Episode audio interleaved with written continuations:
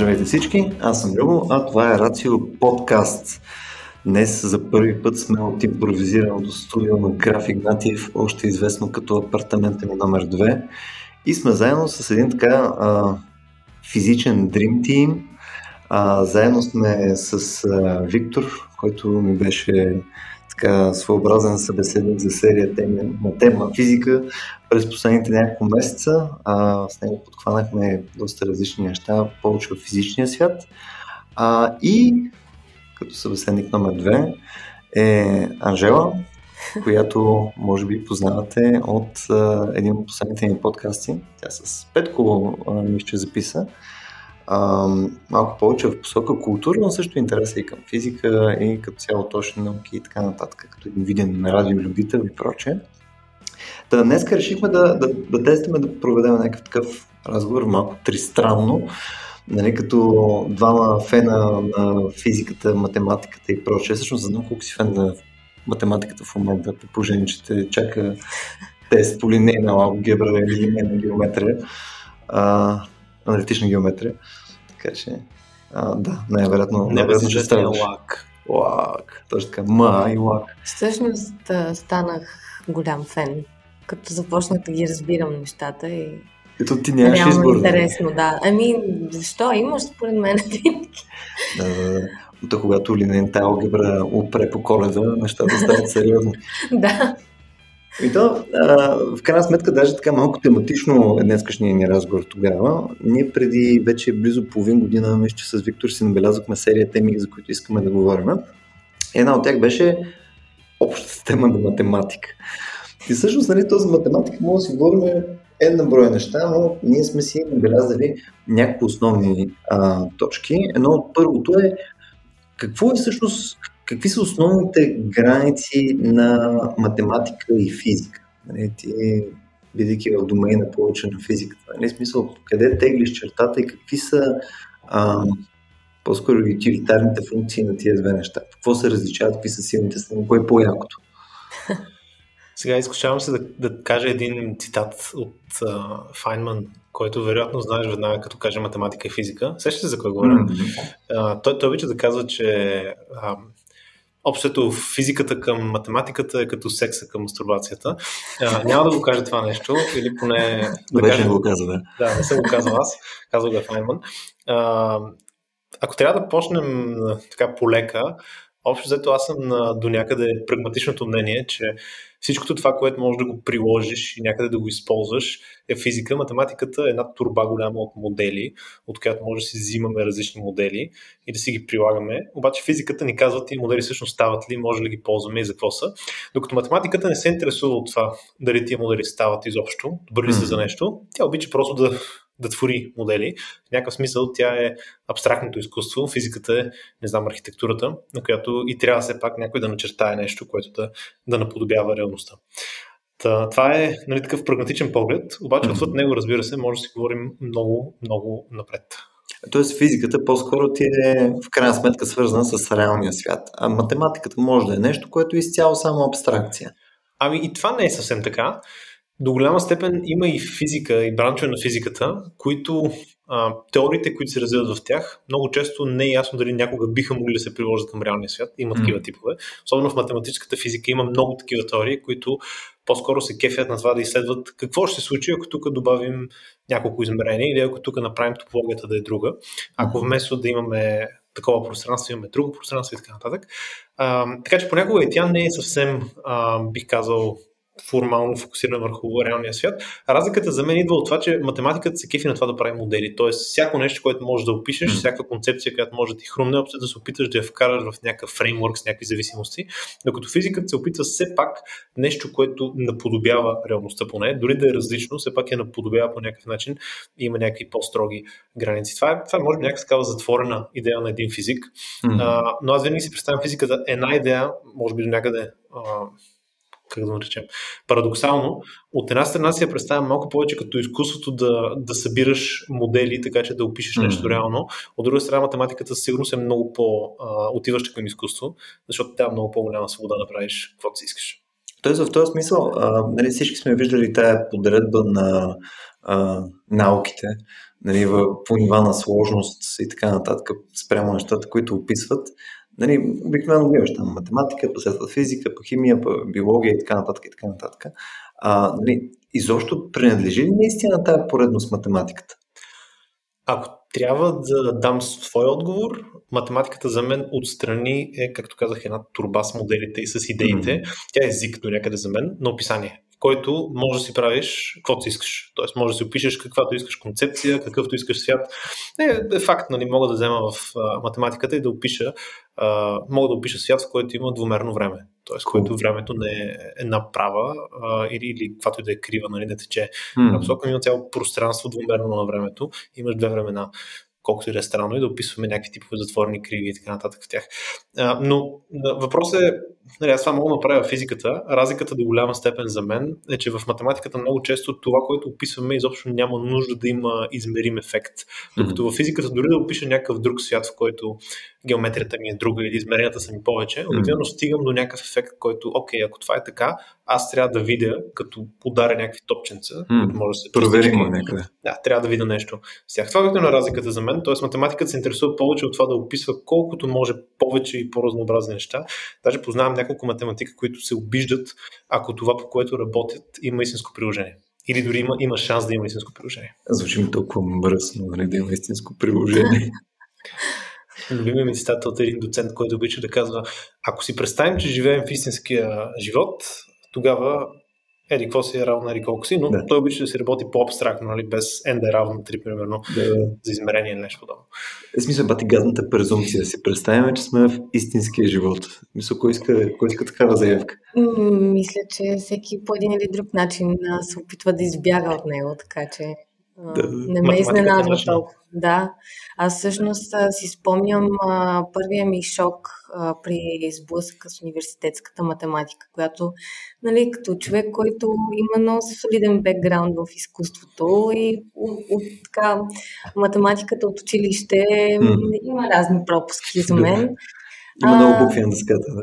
да, има твърде много букви на език, който аз не съм учила все още. А, но не, не това беше шока. Шока беше, когато се сблъсках, сблъсках с а, а, решаване на, на решаване на задачи по метода на математическата индукция когато там една от стъпките допускаме, че някакво твърдение е вярно. И аз бях как така го допускаме.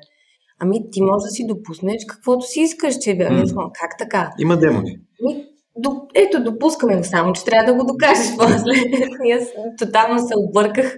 След това се сблъсках и с комплексните числа. Нали, так му бях вече свикнала с идеята, че ако едно там при квадратните уравнения, нали, ако корен е отрицателен, да. единия начин, т.е. ако числото е отрицателно, не, няма корени. Да. Нали.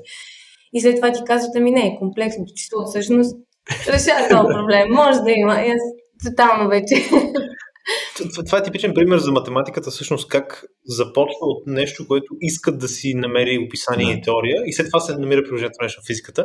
Точно да, комплексните да. числа са много явен пример за нещо, което в днешно време всеки инженер, който се занимава с електротехника, някакъв тип схемотехника, каквото да било, ги ползва, защото е супер удобно, ако искаш да смяташ някакви променливи тоци. Оказва се, че тия гадни, грозни функции, които всички мразят синус и косинус, ги запишеш като комплексни числа, се превръщат в едно нещо, което се казва експонента. Да. И вместо да ги събираш по гадни тегави начини, никой не помни от училище как се събира косинус алфа плюс синус алфа, бета и така нататък. Вместо да се събираш и да помниш някакви гадни функции на сбор, разлика от ъгли, просто събираш ни фази в комплексно число. Всъщност и всичко е ток. Всичко е, всичко ток, да. Всичко е ток и жица, както казват. Electricity and, and current. Uh, да, в крайна сметка, uh, това е новия пример за нещо, което uh, се измисля което тръгват с идеята, абе тук имаме уравнение, хикс квадрат е равно на минус 1, което да. не може да го решим. Дайте да си представим, че има нещо, което го решава и също така въвеждат имагинерната единица. Да. Тя да. решава реално това уравнение и буквално десетки години по-късно, стотици всъщност, се вижда, абе всъщност тази имагинерна единица може наистина никъде не я виждаме, обаче може да я ползваме за някакви много хитри пресмятани неща. Да, просто е удобен хендъл. Реално, тук реално да. това демонстрира абсолютно изцяло това, което казах в началото. Математиката се кефи да си направи модел и да си реши някакво уравнение и след хикс години идва физиката и казва, бе, тук има един модел, ако си го взема и си го крадна за моите променливи токове, ще мога лесно да си решавам задачите. Това е. А има ли някакво съществено количество, примерно, а, както да кажем са били а, тези имагинерни числа, има ли нещо, примерно в момента, което нали, е нали, добре известно на математиката, обаче изцяло неприложимо в а, реалната физика? А, ако тръгнем от... казах реалната физика. ако тръгнем от а, точно от комплексни числа, оказва се, че комплексни числа не са края на историята. Нали? Комплексни числата имат реална и имагинерна част, обаче се оказва, че може човек да ги екстендва и да ги отвоява. И може да направи нещо, което се казва кватернион, което mm. има една реална и три имагинерни части, е, т.е. вече е четиримерно число. Кватернион има приложение и има много приложения всъщност, обаче се оказва, че кватернионът той може да се отвои и да стане октанион, което е една реална с 7 имагинерни. И се оказва всъщност, че всяко едно такова може да се отвоява още и може да се направи с 16, 32, 64 и така нататък нагоре. А като с всяко... може да е? Общото да. Само, че с всяко такова отвояване се губи структура. Комплексните числа, те са нещо, което се казва поле. Може да ги умножаваме, да ги делим като реалните числа. Кватерионите вече не. Тя вече не може да ги делим. Отляво и отдясно, като ги умножаваме, вече са различни. А по Б не е Б по А. Mm-hmm. вече, даже А по Б по С има значение дали първо ще умножим А по Б или първо Б по С. Uh, и така нататък се губи все повече структури. В един момент, ако отидеш до хексагиони или какво се казва там, една реална с 15 имагинерни, общо взето съм виждал само научни трудове, както обича да казва един друг доцент, приложението им е разни хора да защитават докторантури и да стават доценти след това. Mm-hmm. Може да си представим, примерно, а, дори теоретичен елемент, в който бихме ги ползвали тия неща. Поне в момента не, а, просто защото структурата, която имат, нали, това, което описват, mm-hmm. е толкова малко, че не съответства на нищо, което ни е смислено да описваме да. с тях до момента. Което разбира се, след 50 години някой може да каже, а, а пичове, тук всъщност има този много конкретен проблем, който страшно добре се описва в тия числа и го упростяват много, което нали, ще излезеш съм изобщо тогава. Това е бъдещето. Така, че. Напомня, между другото, преди, не знам, пилно преди година или две, си говорихме там с някакъв математик. А, бях се отзвал на някакво супер странно събитие в Софийския университет не знам, просто аз влизам в някакви групи, примерно във Фейсбук, някакви хора ме канят и нямам никаква идея какво се случва. И влязох в някаква група, където имаш пилно 8 математици. И това бяхме, в смисъл 8 математици и Любо. И ти. Някой Какво беше събитието? Ами не знам, то беше мисля за някакво събитие, аз бях в Софийски, просто гледам си, че има там в зала еди коя си отивам.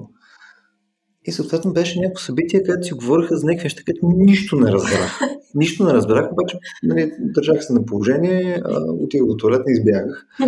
Но едно, едно от нещата, където Мичо Пламен се казваше а, момчето, говореше за а, serial numbers, което никаква идея. Мисля, аз в последствие, нали, като такъв а, отдаден а, спец на Google, нали, веднага потърсих, опитах се да се информирам и така нататък, а с абсолютен провал.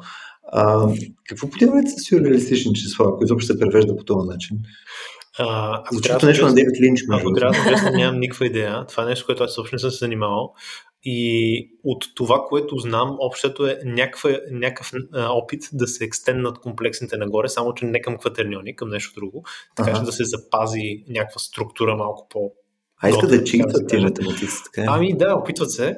През цялото време. И, и горе-долу това, което мога да кажа като фидбак е, че дори сега да се е сторило като нещо, което е много странно и абстрактно и така нататък, както казах в началото, това е просто още един айтем в турбата, който изглежда много абстрактно в момента, обаче след 20, 30, 50, понякога 100 години може да се окаже супер ценен като айтем, а може и никога. Да, не такова, шайни. Има, има много странни неща, които а, съм виждал аз, които чисто математически са доказани, че няма как да съществуват и понякога се прави се нова математика, за да се изследва, ако в друг тип математика могат да съществуват, какви свойства биха имали. Едно такова нещо, което бях срещнал преди време, заклевам се, е нещо, което се нарича а, четни а, прости числа. Mm-hmm. Което, ако човек знае какво е просто число и какво е четно число, веднага осъзнава, че няма как такова, такъв звяр да има, както се казва. Защото просто число означава, че се дели само на себе си да, на едно. Да. Ако е четно, то се дели на две. И на две винаги. Да. Обаче има такова нещо. Има такива хора, които занимават с това да изследват честни прости, прости числа, като си правят някакъв тип математика, в който да ги има. И They just go out. А какво е допускането в този случай? Абсолютно нямам идея. Толкова малко съм чел и говорил с такива хора, че, а, че просто знам, че съществува такова нещо. It's a thing, yeah. like a unicorn for me. Yeah. А, но но знам, че има такъв, такъв бранш, колкото и да е странно. Но са математици, не е флатъртари. Да. нещо такова, защото да, малко така звучи. Или човек, който живее в кашон, нали, на графика. Да. Не, аз ако, ако бях някакво число, със сигурност ще аз съм четно просто число. Всички сме напълно съгласни. Не, ако това е еквивалента на еднорог, да. Е, точно. Е, Абсолютно. Естествено. Да.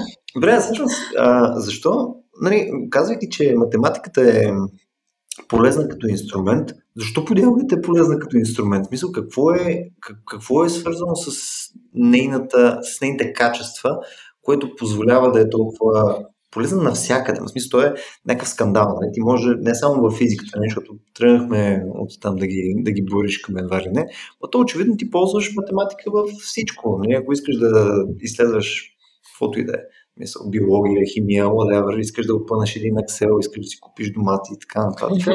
нали, математиката е там и практически ти пази, пази ти нали, съдалището посредством серия приеми. Мисля, защо е така? Кеф ме как нали, всичко се изчерпва с химия, физика и всичко там останало. да, и домати. да, той въпрос отдеве като тръгна да класифицираш науките и като каза нали, математика, физика, химия и така нататък. Нали, математиката с оговорката, че може би просто е език. Mm. Просто ли е? Всъщност не е просто. Но както и е. Аз не съм съгласен, че трябва да се ранка по този начин, понеже ако трябва да съм честен, едни от най-сложните всъщност биха били тези, които ги казваш най-отгоре. Просто mm. те са толкова сложни и неразделими. Всъщност физиката и химията са сред най-простите, mm-hmm. защото може да ги разбием до много прости задачи. Физиката много хубавото и нещо е, че всичко, което пишем, всичко, което работим в нея, обикновено може да се декомпозира на много малки задачи. Мисля, може да са хиляди малки задачи, може да са милиони малки задачи, но всяка една от тези задачки се решава много лесно и после успяваме да ги съберем. Има една, една такава линейност, много голяма част от физиката. И общото задачите, които нямат това свойство, като турбулентност и като квантове mm. на полето, обикновено са тия, които не са решени до край. Докато в нещо като биологията нямаш такъв фокус. В смисъл, ако искаш да човешки мозък, ако, ако разбираш перфектно как работи един неврон, което е факт, нали, разбираме, окей, не е перфектно, но разбираме с много голяма точност как работи един неврон, нямаме идея как работи. Нали, да, може да имаш само приближение някакви, да. И то приближение приближени обикновено. Mm-hmm. Та, а, това, което ти казваш, всъщност причината математика е толкова полезна на тия всичките места, е, че много хора се я представят като нещо, което се занимава с числа. Истината е, че който е бил в университета физика, както ти казах в началото, в един момент много започва да изчезва числата. Не случайно, просто математиката е език за описание. Тя в, в някакъв конкретен случай, в който това, което описваш е quantifiable с число, с конкретен тип число, mm-hmm тя описва числа. Обаче тя може да е изцяло logical, може да има изцяло релации. Тоест ти можеш да работиш с а, множеството на хората, които се казват пешо и множество на ябълките и да правиш някакви операции върху тия две неща. Нали, всеки mm. пешо може да е ябълка и така нататък. И да дефинираш някаква теория математическа, в която да можеш да доказваш от стейтменти като Пешо е жив или Пешо е на 37, да доказваш някакви други стейтменти, а, които са верни или грешни, или има някаква вероятност да са верни. И стигаш до някакви числа накрая. Въпросът е, че обектите в нея, особено в по-абстрактните и по-задълбочените теории на математиката, те не винаги ползват този тип нали, числа, в който, в който ние си мислим всеки ден, но понякога ползват обекти, които може изобщо нали, да имат някаква връзка с числа а, но да, в повече случаи изобщо да не са числа. Да, тук е силата на математиката, че е толкова абстрактна, нали, тук е и проблема понякога за повечето хора. Ако се опиташ да я формализираш и да стигнеш до някакъв consistent answer на всичко, а, общото, а, само ще разкажа за общото всички създатели на теория на множествата, която се счита за най-фундаменталната версия на математиката, обикновено или се самоубили, или а, им се случва някакъв трагичен инцидент а, нали, помежду им или нещо от този род. Така че нали, това, това, това ви казва ня... нещо за, за този тип фундаментална математика. Това, това беше, къде беше а, за статистическа механика ли беше? Да, това е, да, това е любимият ми учебник по статистическа механика на Дейвид Тонг. Така започва с един цитат от вече се забравих какъв беше цитата, но цитата вървеше последния начин. През 1800 еди коя си година Лудвиг Болцман формулира статистическата физика. Той отнема собствения си живот 30 години по-късно. Със собственици ръце. Собственици ръце. През 1920 еди коя си Ерен Фест продължава неговото дело. Той се самоубива през 1900 еди коя си година. Сега е ваш ред да учите статистическа физика. Страхотно. Това е смисъл. По-позитивно от това, защото феноменално. Но а, тук стигаме до, за мен, следната, следната питанка. А, ако математиката в крайна сметка е начин по който можем да захождаме към проблеми на цяло. А, посредством математически а, нали, такива модели и прочее, ли бихме успели да направим такъв модел за всичко? В смисъл, нали, теория за всичкото. От, от допълнителни, а, допълнителни инструменти и вследствие на математика ли ще дойде това нещо или от някакъв емергентен феномен, който е някъде извън нея? Това е... Или пилно чисто изследване примерно на реалността, смисъл да хване и да пробваме неща и да видим вследствие на наблюдение, че има начин по който да го направим. Това с наблюдението е начина по който много бързо сме се ориентирали в физиката и факта, че в момента нямаме толкова много наблюдения, колкото и странно звучи.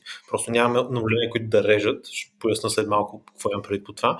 А, той е факт в момента много ни забавя там в, в прогреса. А, математиката, тя сама по себе си, това, което питаш, дали от нея ще дойде теорията на всичкото. Mm. Факта, че математиката общото е всякакъв кансилван модел, описуем, а, би бил част от математиката, това означава, че ако има такава теория, т.е. ако може да напишеш някакво описание, той кансива ли би бил в нея.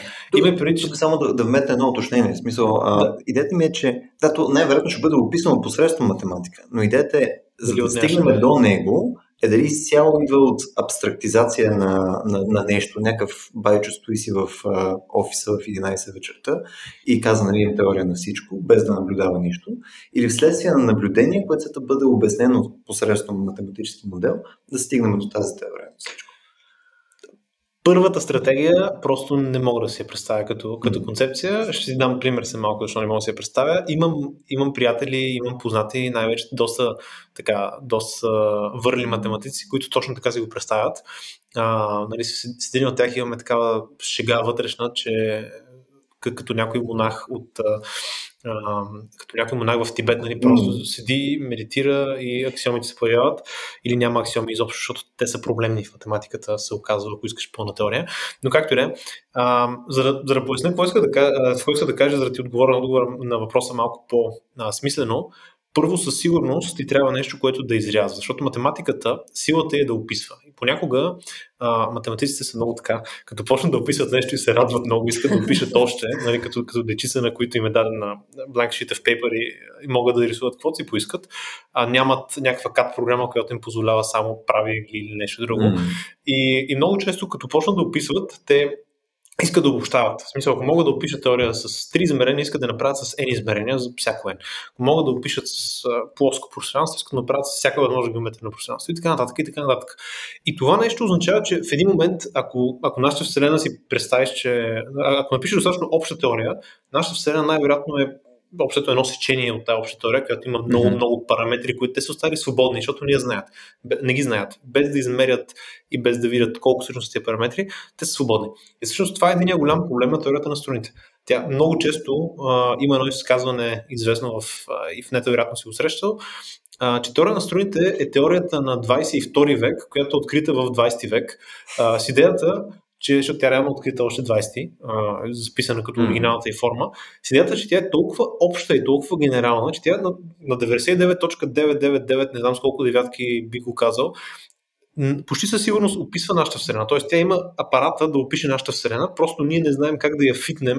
Тоест, толкова свободни параметри има в нея и толкова свобода има, тя, тя описва толкова много други Вселени, че ние ако просто я вземем и проснем някакви параметри там, шанса да опишем някаква Вселена, в която изобщо законите на физиката са различни, са много по-големи, mm-hmm. колкото да опишем нашата собствена. Това е горе-долу нали, идеята. И всъщност, ако погледнеш как се развива физиката до 60-70 години, тя се развива до някъде с голямо рязане от експеримента. Тоест експеримента ограничава и ви казва, тук имаме частици до такава маса, там имаме до другата маса. Тук знаем, че не може да имаме отвъд това или отвъд това като ефект. Това, което случва в последните реално 30-40 години, ЦЕРН само потвърждава теориите и нещата, които са хинтнати през 60-70 години. Реално последната, бих казал, наистина фундаментална теория, която се прави е на, на Питър Хикс общото и малко след него има неща в квантовата на полето, които до днес само се потвърждават. От тогава на това има страшно много теории, но те всичките са constraint. Има разни теории за това, дали, че може да има трета поляризация на, на светлината на фотона, mm-hmm. която да е масивна и така нататък. Предсказва се някакви маси за нея, церн е там на ръба, обаче може да е и 100 пъти по-голяма, т.е. може да ни трябва и 100 пъти по-голям церн, грубо да, казано, да. за да я открием, може да няма изобщо. Ам, истината е, че реално в последните няколко години CERN не намира нищо от рода на тъмна енергия и материя, за което се чували най-вероятно. Mm-hmm. потвърждаваме просто теории, които вече ги имаме от много време. Нали, много явен е примера с гравитацията. Гравитационните вълни са написани на хартия 1912 или 14 се пада. А, доказани са, т.е. за първ път са измерени пряко 2016. Mm.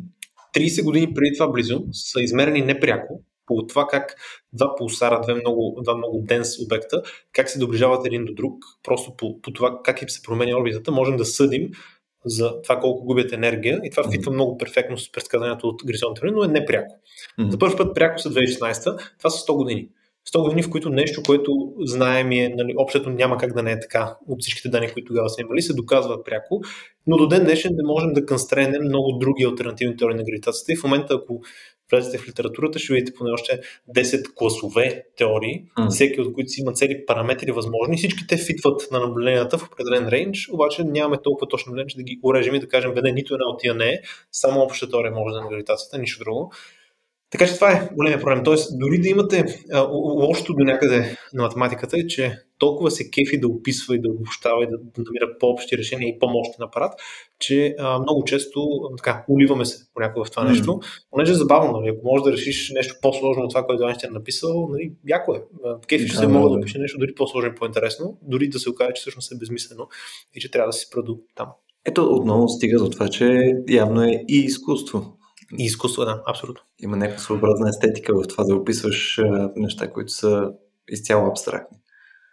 Определено има. Nice.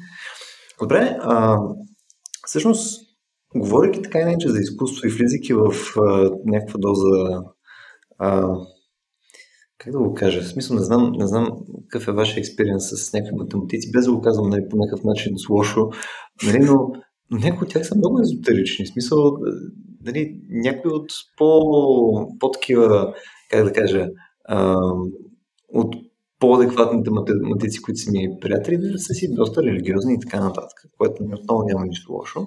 Но с тях сме си говорили, че а, примерно има някаква не, не несъществена заявка, че примерно ние не измислиме някаква нова математика, а по-скоро това е нещо, което ние откриваме. Тоест, някаква част от тия неща, смисъл, ако се окаже, че са верни, по-скоро са някакво, някакво фундаментално свойство на Вселената. Някаква структура, която ти е вътре в Вселената, съответно ние го откриваме като апарат по-скоро това нещо. Като някакъв археолог на Вселената. И това става дума за математика, не за физика. Така, Конкретно за математика. Не за физични да. закони така. Mm. Интересно. Мога да, мога да дам отново а, контрапример именно с това, че може да напишеш описания, които днес адекватно знаем, че не са верни. Тоест, че може да напишеш такава теория, например, на гравитацията или на квантовата теория, на каквото си пожелаеш, така че това, което се получава, математически да е консистент, да има смисъл, да може да опише Вселена, но физически просто да не е това, което виждаме и наблюдаваме. По тая гледна точка, ако човек говори за структурите, в нея, това е друга тема, понеже ако почнем да мислим за структурите в математиката, почва да влиза едно много интересно нещо и това е една така доста groundbreaking публикация, която Стивън Волфрам беше направил преди година, година и нещо. Mm-hmm. А, то, идеята му беше да почне от максимално прости структури, да почне от някакъв тип буквално графи бяха, а, които въпросът е с колко най-малко информация и с колко най-малко правила може да построиш нещо, което да почне да се комплексифицира итеративно и да става толкова сложно, че да имържне а, достатъчно сложна структура, която да опише всичко. Нали, Noded пак може да се наложи в някакъв момент да я урежеш тази структура, може да стане твърде общо и да трябва в един момент да, да кажеш, ще взимам само тази част от нея. Но това, което той прави е много интересно, започва буквално с а, някакви точици, които са свързани с там 3-4 правила. Много, много проста концепция. Буквално казва, имаме едни точици и тия точици могат да са свързани по определен начин. Взимаме ги и на всяка следваща итерация от тия точици ще правим нов сет от точици, по нов начин свързани, по някакви, нови, по някакви правила, които всяка итерация се запазват. И просто взимаме ги и почваме да ги еволюираме. Еволюираме ги хиляда пъти, 10 хиляди пъти, малко като Game of Life, ако сте гледали, mm-hmm. ако сте виждали а, концепцията на където имате едни пикселчета, премигват, едни, едни умират, други съживяват по три супер прости правила. Та, по същия начин той тръгва и почва да, да вижда какво им мържва в тази структура. Това, което е интересното е, че почва да се появяват някакви закономерности и след достатъчно много итерации, за което той си ползва неговия език, нали, с което се, разбира се, ам, след достатъчно много итерации почват да имърджват някакви интересни свойства в тази структура и почват да имърджва нещо, което се държи като геометрия. От друга страна, нали, с други правила, друг подбор, почват да имърджва нещо, което се държи като общото като квантова механика. И той това, го, това, което той показва, понеже има две статии, които са много дълги, те са по 60-80 страници и показва цялото това нещо като процес. Това, което показва е, че в този фреймворк може да почнеш от ужасно прости правила, в които няма никаква референция към това какво е гравитация, какво е маса, няма никаква референция към това какво е частица или нещо подобно, или поле. И може да получиш уравнения, нали, буквално почвайки от глупави структури, да получиш нещо, което грова към нещо continuous, грова към нещо, което се описва с функции, с, с променливи някакви, някакво пространство имаш в него и мърджва някаква геометрия. И може да получиш уравненията на, на гравитацията и уравненията на квантовата механика, а, поне в една тяхна форма, нали да кажем, без също се оказва в вакуумна форма, без, без маса в нея, а, като, като нещо, което просто имържва от тях. Сега въпросът обаче е следния. Това означава ли, че математиката, защото аз мога да използвам същия сет принципи и да почна да правя други правила и да получавам и други уравнения, които не са нито на квантова механика, нито на гравитация, мога да опиша още много неща. Означава ли, че математиката ги открива тия неща или означава, че просто сме взели толкова и достатъчно сложен фреймворк, в който може да се направи това нещо? Защото до някъде въпросът е програмен език, ако имаш, на който можеш да пишеш различен тип програми, означава, ако, ако ти напишеш програма, която да смята да разнам орбитата на сателит, означава, че този програмен език а, всъщност в него някакси е скрита орбита на сателит, как се смята, mm-hmm. или просто има достатъчно комплексити в него, че ти да можеш да опишеш орбита на сателит. Или съответно, че той самия език все пак те рамкира в някакви конкретни посоки. Mm-hmm. Да, въпросът е, въпрос е, че в този случай... Има ли някаква по-ниска структура, така да го кажем, на това нещо, което позволява да навигира, че това са нещата, които мога да решиш. Също. Да. да. Хм.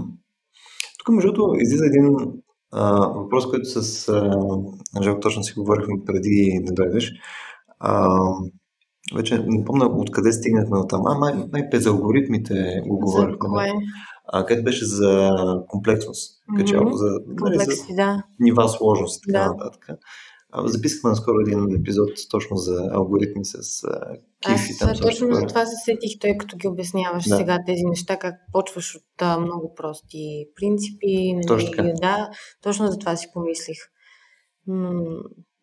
то реално някакси не е ли интуитивно това, когато търсиш ако щеш, дори ако търсиш нещо, което да целта му е да опише всичко, не, не е ли идеята точно в основата си да има нещо, някаква по-проста концепция или форма, mm. от която вече да надграждаш и да има а, да излизат различни проявления, нали, т.е. под различна, не знам, то така изглежда, че работи наистина средата на серия по различни места. В смисъл, че някакви такива много basic building blocks, а, с някакво скандално натрупване, дали ще е на логика да. нали, в алгоритмите или нещо друго, започва да формират някаква супер сложна история. Mm-hmm. И мен това тук е интерес, интересно е как работи всъщност комплексността в а, математиката, защото нали, ако, ако погледнем някакви такива примери, нали, в момента в който дръпнем много нагоре а, комплексито, както каза пълно ти за биологията, mm. и за нас ние е хубаво, нали, с физика да опитаме да обясним един заек, Нали? Ама това е, нали, не мисля, че някой би се наел нали, за, за това начинание конкретно. Тоест, каква е ролята на комплексността като цяло в математиката? В смисъл, какво е, какво подявалите е комплексност?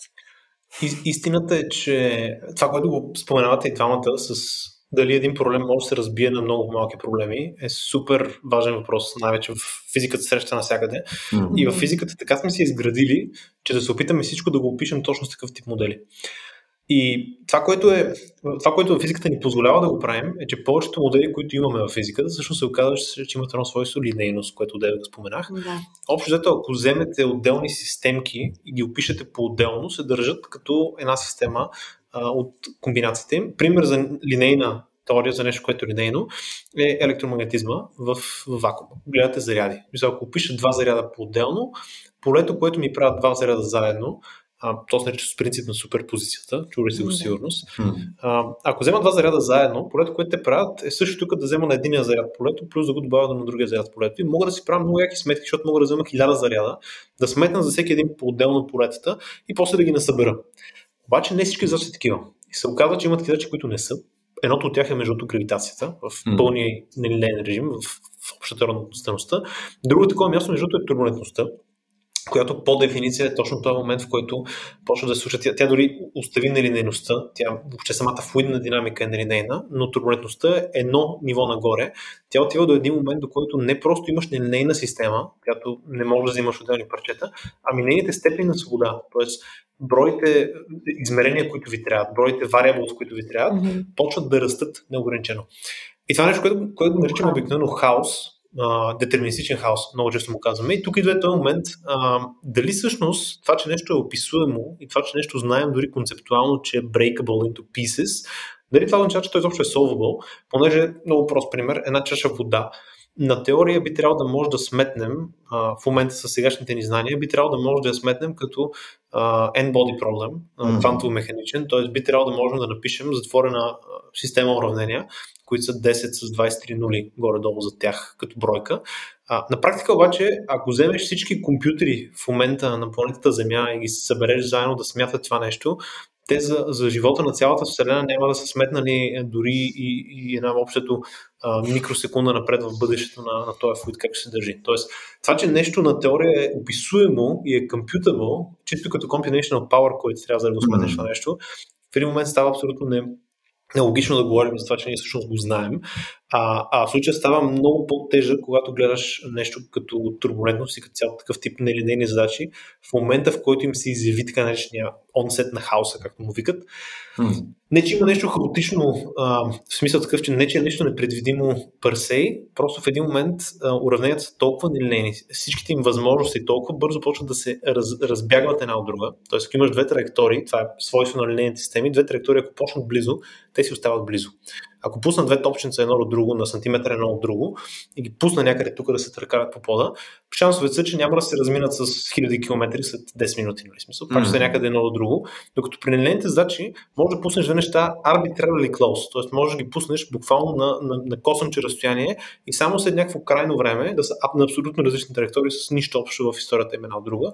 Много Мгм. често това го наричат ефект на пеперудата. Всъщност, те го дават точно като такъв пример.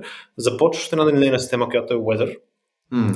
в единия случай началното условие ти е хикс, нали, каквото имаш някакъв профил на атмосферата. В другото е също начално условие, плюс едно размахване на крилца на пеперуда. Разликата между двете траектории във времето на това нещо, как еволюира цялата система Weather, може да е в един случай да имаш ураган, в другия да нямаш. М. И това е абсолютно legit ефект, който може да се наблюдава. Той обикновено се казва се ефект на природата малко като метафора, но чисто като концепция и като принципи е, е там и се наблюдава в страшно много събития. И тук идва момента дори за такива системи, които на теория са напълно описани и знаем уравненията им и са някакъв много крайни хубав брой. Факта, че дори за тях се случва такъв тип а, неизчислимост, for all extents and purposes, защото нямаме такава изчислителна мощност, какво ни казва за този тип системи, при които ние знаем, че техните степени на свобода почват да, да гърмят буквално. И до някъде това, а, нали, не искам да звуча хоплес, обаче тук усетихме малко тягост вече, лека по. То, всъщност, а, а, това е, мисъл, когато казваш пълно нива на свобода, имаш пред просто различните колко, variables. колко там. числа ми трябва, за да опиша това нещо. Да. Ако имам едно топче в, на масата, ми трябва две числа. Да кажа Мгм. къде е по хикс и по Y. Ако Да. имам във въздуха, ми трябва три числа. Да. Ако е, ако е абстрактна маса, нали, не тая маса, която е леко крива, има една дупка по средата, съответно ще имаш малко сухо триене, нали, ще е малко ужас, лека по лека. И всъщност то- това ти е комплексността, така ли? В смисъл, тя проистича от различните неща, които влияят върху, върху цялото нещо. В смисъл, всичките variables, които можеш да вкараш в това. От една страна идва от някакви такива нелинейни ефекти, които казах, от друга страна идва от това нещата ще са повече. М. Има един такъв принцип в физиката на твърдото тяло, more is different му казват. А, идеята е, че един електрон дори да можеш да го пишеш перфектно с квантова механика, в момента в който вземеш 1000 електрона или 10 на 6 електрона, 1 милион електрона, Все лошо. изведнъж цялата физика се променя. И това е много присъщо в физиката, т.е. И, и в математиката навсякъде. Взимаш някакви прости системи, даваш им някакъв сравнително прост интеракшн и това, което се получава като една крайна система, уж на теория би трябвало да е нещо сравнително просто, дори да е линейна, да. но на практика се оказва, че computational е съвсем различно и се получава да. съвсем нови ефекти. И пак стигаме до нашите любими приближения. Нали? Трябва Абсолютно. С някаква доза грешка да се свикнем. Аз се отнесох в мислите си в съвсем друга посока, слушайки го. А, и, и просто не знам това дали, дали така е подходящо като, като тема. Обаче просто се върнах малко и към предишния подкаст, на който бях при Петко. А, с Петко, да. С Петко, да. да, където споменах за идеята, над която работя, даже която евентуално ще се превърне и в дипломна работа, а, за а, проучване за език, базиран на, на разни фундаментални а, такива константи, физични закони и така нататък, но всъщност се замислих, обсъждайки цялата тази абстрактна част на математиката, можем ли а, можем, можем ли да говорим за субективност, когато става дума за математика? Ами, ако работим само с математика, за мен да. Защото кой си избира, примерно, с какво процент ще работи mm. в системата, която описва. Ако кажа, това, това е забавното, че ако кажеш на физик, а, пиши ми как изстрелвам едно гюле, той ще почне да го описва а, нали, или върху най-много да вземе сферична геометрия заради повърхността mm. на Земята, обикновено ще го прави на някаква плоскост. Кажеш на математик, а, нали, стреляме гюле, обикновено ще пита всички параметри, колко е гравитацията, да. това е геометрия, така нататък, yeah. какви други сили и така нататък. Та, в крайна сметка, субективността е точно този брой параметри, които винаги може да си оставим отворени. И които физиката в някаква степен ни ограничава и ни казва, не, аз тук измервам това, така че ще го сетнем по този начин. Да, Тук аз... за мен е субективността реално. Да, това сигурност, но може би се опитах а, да генерализирам по-скоро, защото се замислих, по-скоро ми стана любопитно какво би ти било мнението, а, относно това математиката дали би била приложима като език, както ти казваш, ние го ползваме а, като език до огромна степен, а, но дали би имала такова приложение при чисто хипотетично, а, ако искаме да а, контактуваме с някакъв разум, който е извън а, Земята. Тоест, а, дали, дали а, нали, от една страна ние казваме, че е универсал, универсален език, че е език, който описва Вселената, но имайки тази субективност в себе си, до, нали, една или друга степен, как чисто хипотетично, доколко би била универсална всъщност за някакво същество, което не познава нашите привички. То, примерно, би могло да познава, според мен, разни химични елементи от таблицата, нали? И но разни кажеш, техни е тъп, примерно. Но, но може ли, а, би ли разбрало, защото тук пак нали, става дума за някакъв език, както е в английски, ето както спомена и по-рано в висшата математика, колкото повече задълбава човек, толкова повече числа няма. Имаме гръцка азбука и какво или не други символи, които също някак си това съществува, как би могло, откъде би могло да ги знае. Тоест... А, аз като говоря за математиката, това, което казах, ако си спомняш, е, че тя реално дава някакви релации между обекти. Дали ги бележим с едни или други букви, да. дали ги нали, ще ги кръстим Ъ, между другото имах, имал са преподаватели, които бележат променливи с Ъ. И така, Супер. как да не? Но, а, Ексцентрично. Да, да, да, дали ще правим нещо подобно и Дз. Жито много хубава буква, само ще кажа. Да, Той има Жи. Жи си използва. Да, но жито е още по-яко. Да. Та, дали ще го използваме по някакъв такъв начин? Това, това е чисто семантика, това е чисто как ние избираме да си пишем символите. Аз като имах, като казвах, че тя е език, който дава релации, имах преди по-скоро ам, чисто на абстрактно ниво. Ако има начин да изкомуникираш концепцията за окръжност на извънземен, който няма нищо общо с теб, и да му изкомуникираш концепция за радиус. Буквално пред, пред вас да има а, масичка с пясък, на която да нарисуваш кръгче, на която да нарисуваш радиус. Ако mm. някак си можеш да комуникираш на този извънземен, абе искам отношението на едното към другото, винаги ще стигне до числото пи. В mm. неговата да. бройна система. Каквато и да е, нали? защото пи при него може да се бележи като гдз, не знам. Може, да, може да няма изобщо звук, в смисъл може да имаш едни извънземни в на Артер Кларк историите, които нямаха, не, не чуваха, нямаха изобщо звук, mm. не, не приемаха имаха само с Light. Те бяха някакви Rainbow Guys, както и да е. Много LGBT, да. Да, да, да че си замисли, комуникирах с светлина, не комуникирах с звук.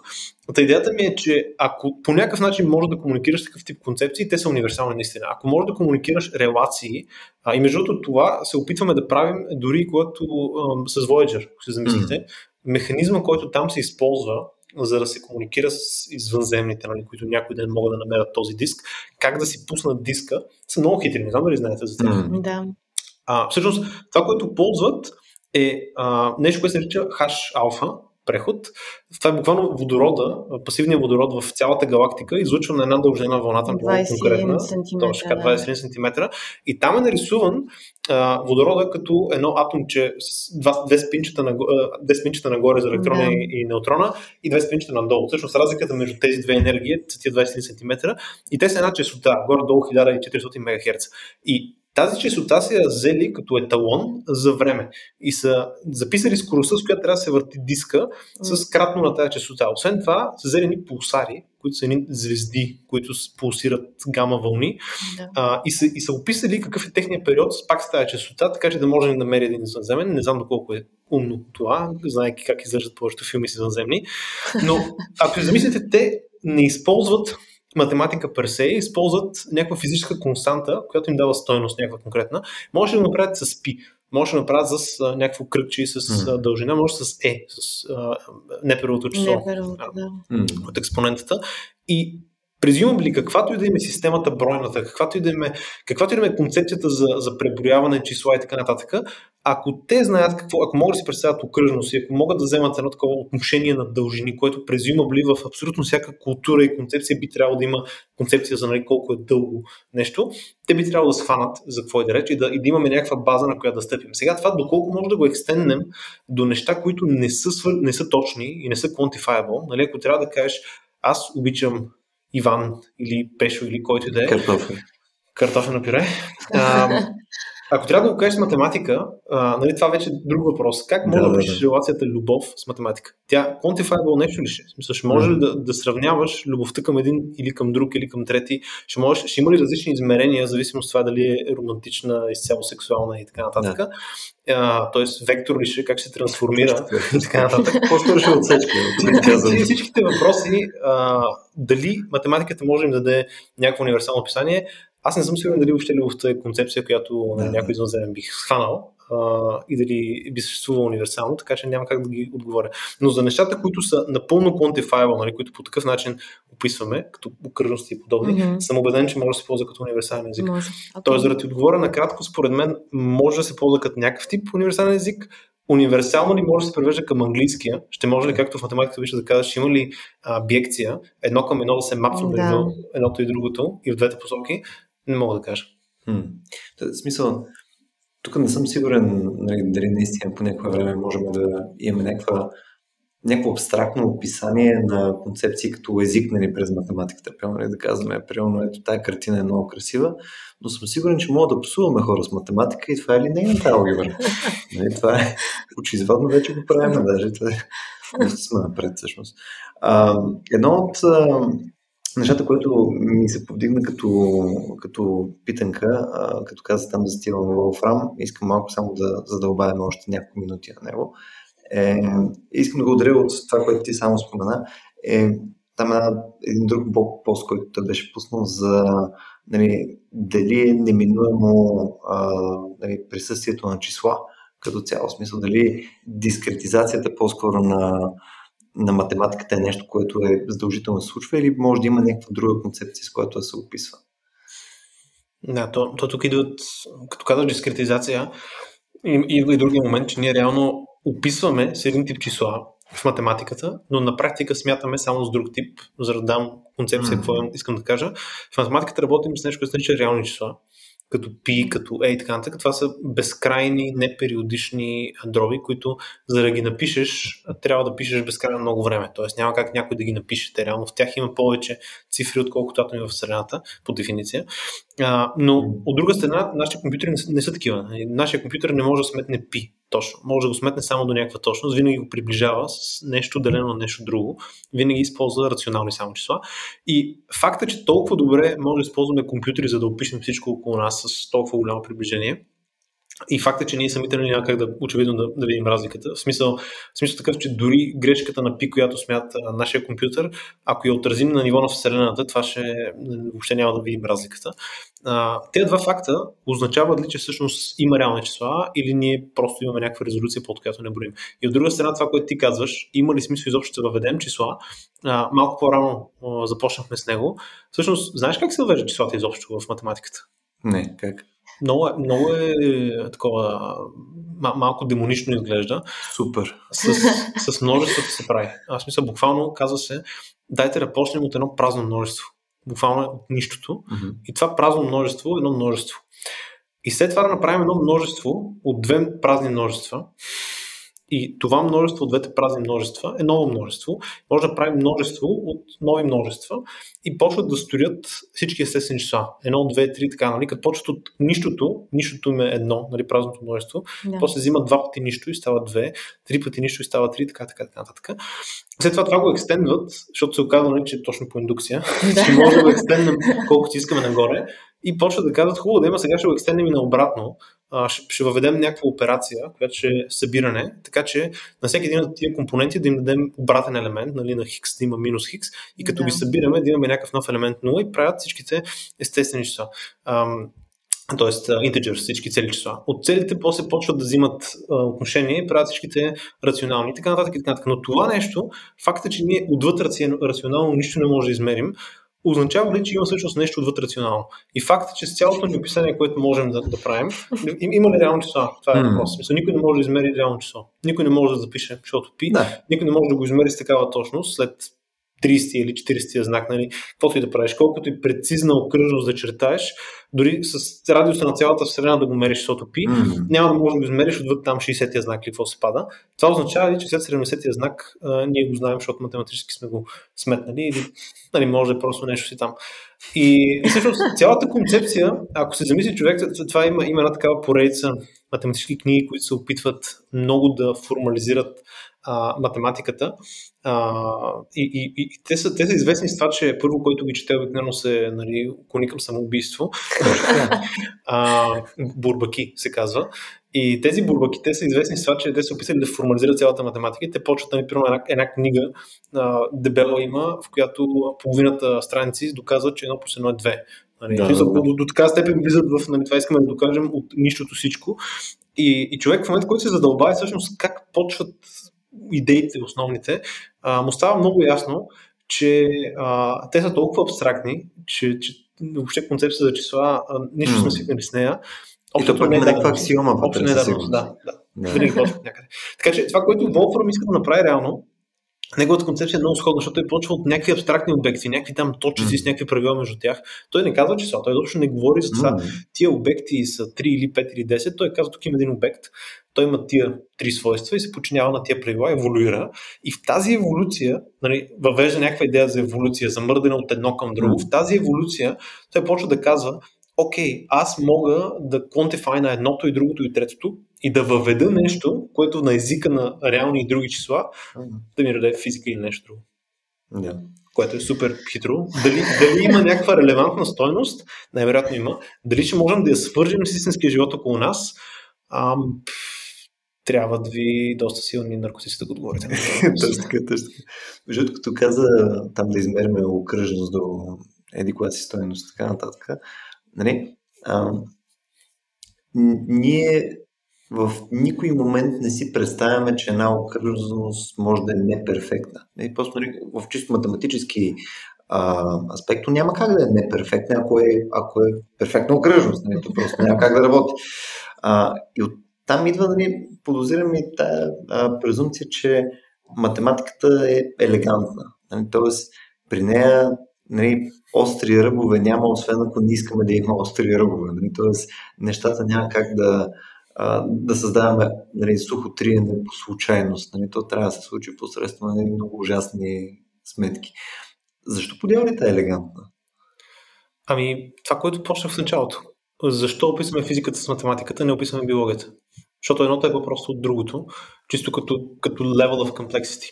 Mm-hmm. По същата причина, ние винаги почваме с по-елегантните и лесните неща, защото те са лесни, общото. Ако искам да описвам без триене, ако искам да описвам перфектно ръбче и така нататък, това е лесно. В смисъл, mm-hmm. отнема ми някакви минути да го реша на хартия. А, има една, един много готин виц по тази тема, който май съм ти го разказвал на тебе, даже може би в някои от подкастовете, за един фермер, на който кравата му спира да дава мляко и той фермер да, се втрещява, нали, се чуди какво да прави сега. И звъни на всякакви биолози, химици, физици, разузнаването, който сетиш. И идват всякакви хора, нали, се опитват да му излекуват кравата, да почва да дава мляко. И идва биолога, не знам, смисъл, прави някакви прегледи, оборудване, няма химика, с някакви проветки там, взима от мляко. Калиев перманганат.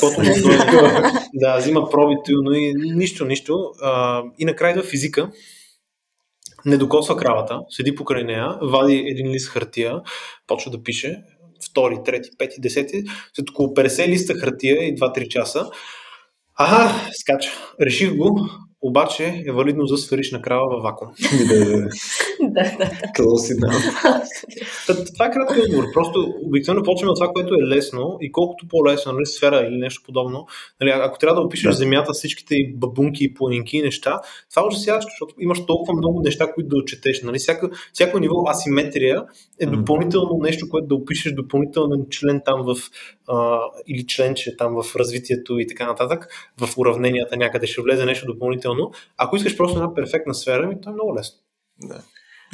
И това, между това, обаче, а, нарочно ползвах и думата елегантна, тъй като нали, от една страна нали, то говори за точно това, което ти казваш, нали, тази практичност, нали, това да може да го направиш максимално упростено, обаче от друга страна, елегантна ти говори за някаква естетика, която ние придаваме към нея. Тоест, ние като казваме, че нали, една сфера е елегантна, нали, описвана посредством математика, нали, ние казваме, че реално на нас ни харесва. Нещо, не казваме, че е нали, смотана сфера, нали, казваме, че е елегантна. Тоест има някакво допълнително субективно качество, което ние предаваме на, на математиката, което не навсякъде работи по същия начин.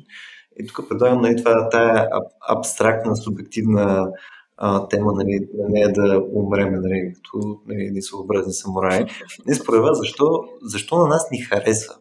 Тръгнем от там. Малко съм се, може би, виждате, повлиял а, от а, така, подкастите ни с Стоян Ставро, който винаги ни влачи през а, естетика, етика и прочее.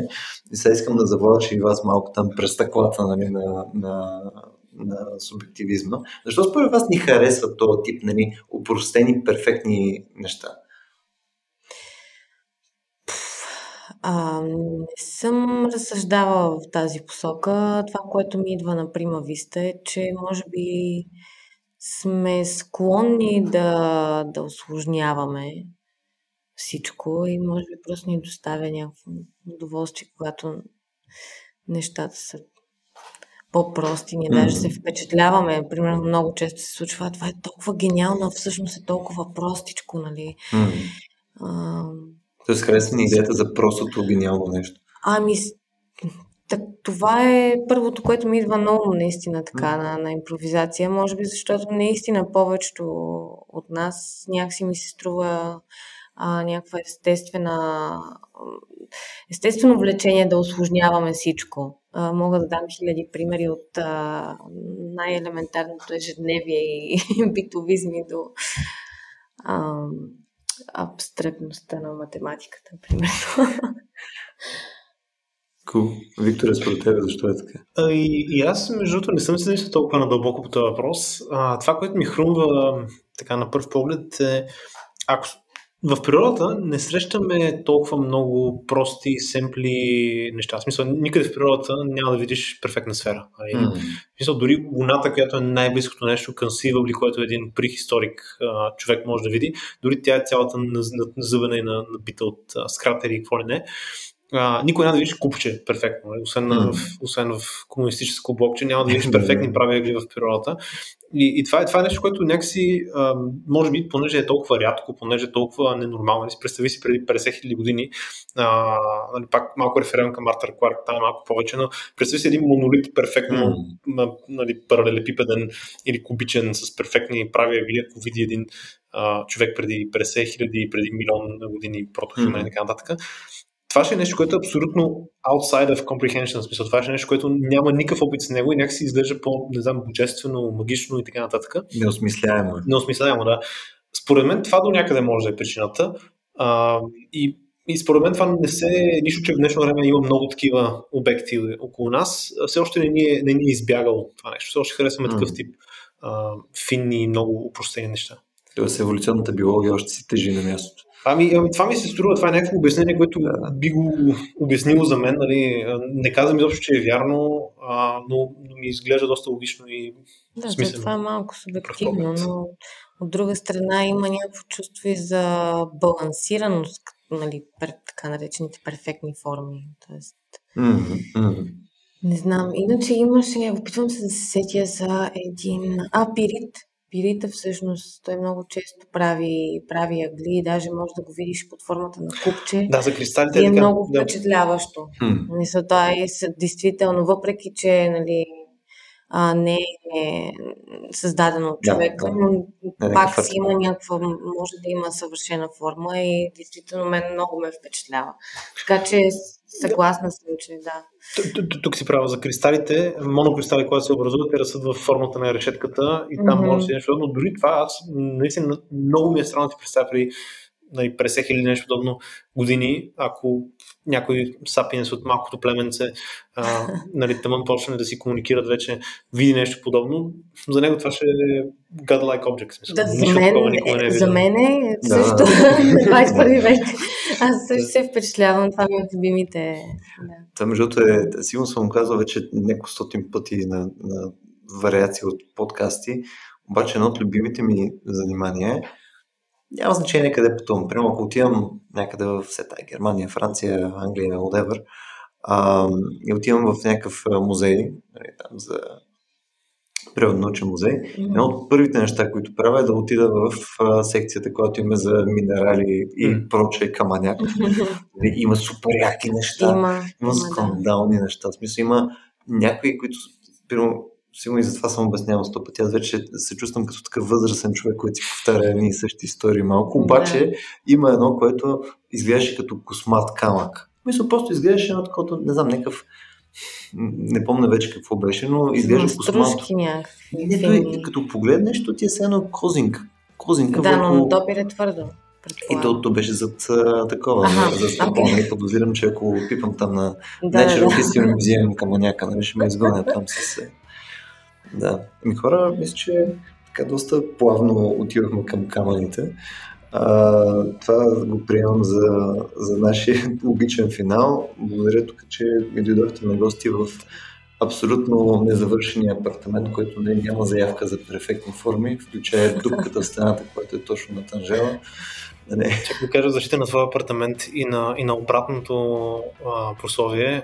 Да, общото има един много такъв известен стат в физиката, който преобръща това нещо на 180 градуса на същия Чичо Болсман, който чухме, че се самоубил трагично след сърсийска физика. Той беше да казва, че елегантността е за шивачи. Той подхожда по абсолютно обратния mm. ефект. Той, неговата теория, неговото уравнение казва ми, окей, okay, it's gonna be messy, but it's gonna work. Така че има го и този approach, в физиката най-вече, в математиката се опитваме да сме по-елегантни. Болсман такъв правим го. Да. Еми добре, освен да благодарим също и на нашите слушатели, а, да се надяваме, че това, което днес минахме, им е било интересно. На мен тук с Виктор винаги ми е скандално интересно. Тук да. интелектуалната мастурбация винаги е на ниво. а, да, благодаря, че ни слушахте. А също, ако това, което правим, ви допада и искате да ни подкрепите под една или друга форма, може да намерите тази форма на racio.bg на черта support ставам се по-добър в вмъкването на random plug за donation. А, съответно, ако имате и някаква доза обратна връзка или идеи за подобрение на подкаста или предложения за теми и така нататък, може да го направите през нашия Discord канал, до който имате достъп посредством Patreon. Може да го направите на нашата Facebook страница, която също е RACIO.BG или а, през нашия нюзлетър, където вече, надявам се, относително често пускаме питанки за нови теми, идеи и така нататък. Радо всеки месец се опитваме да пускаме нещо подобно. Ами мисля, че беше това от нас и до следващия път.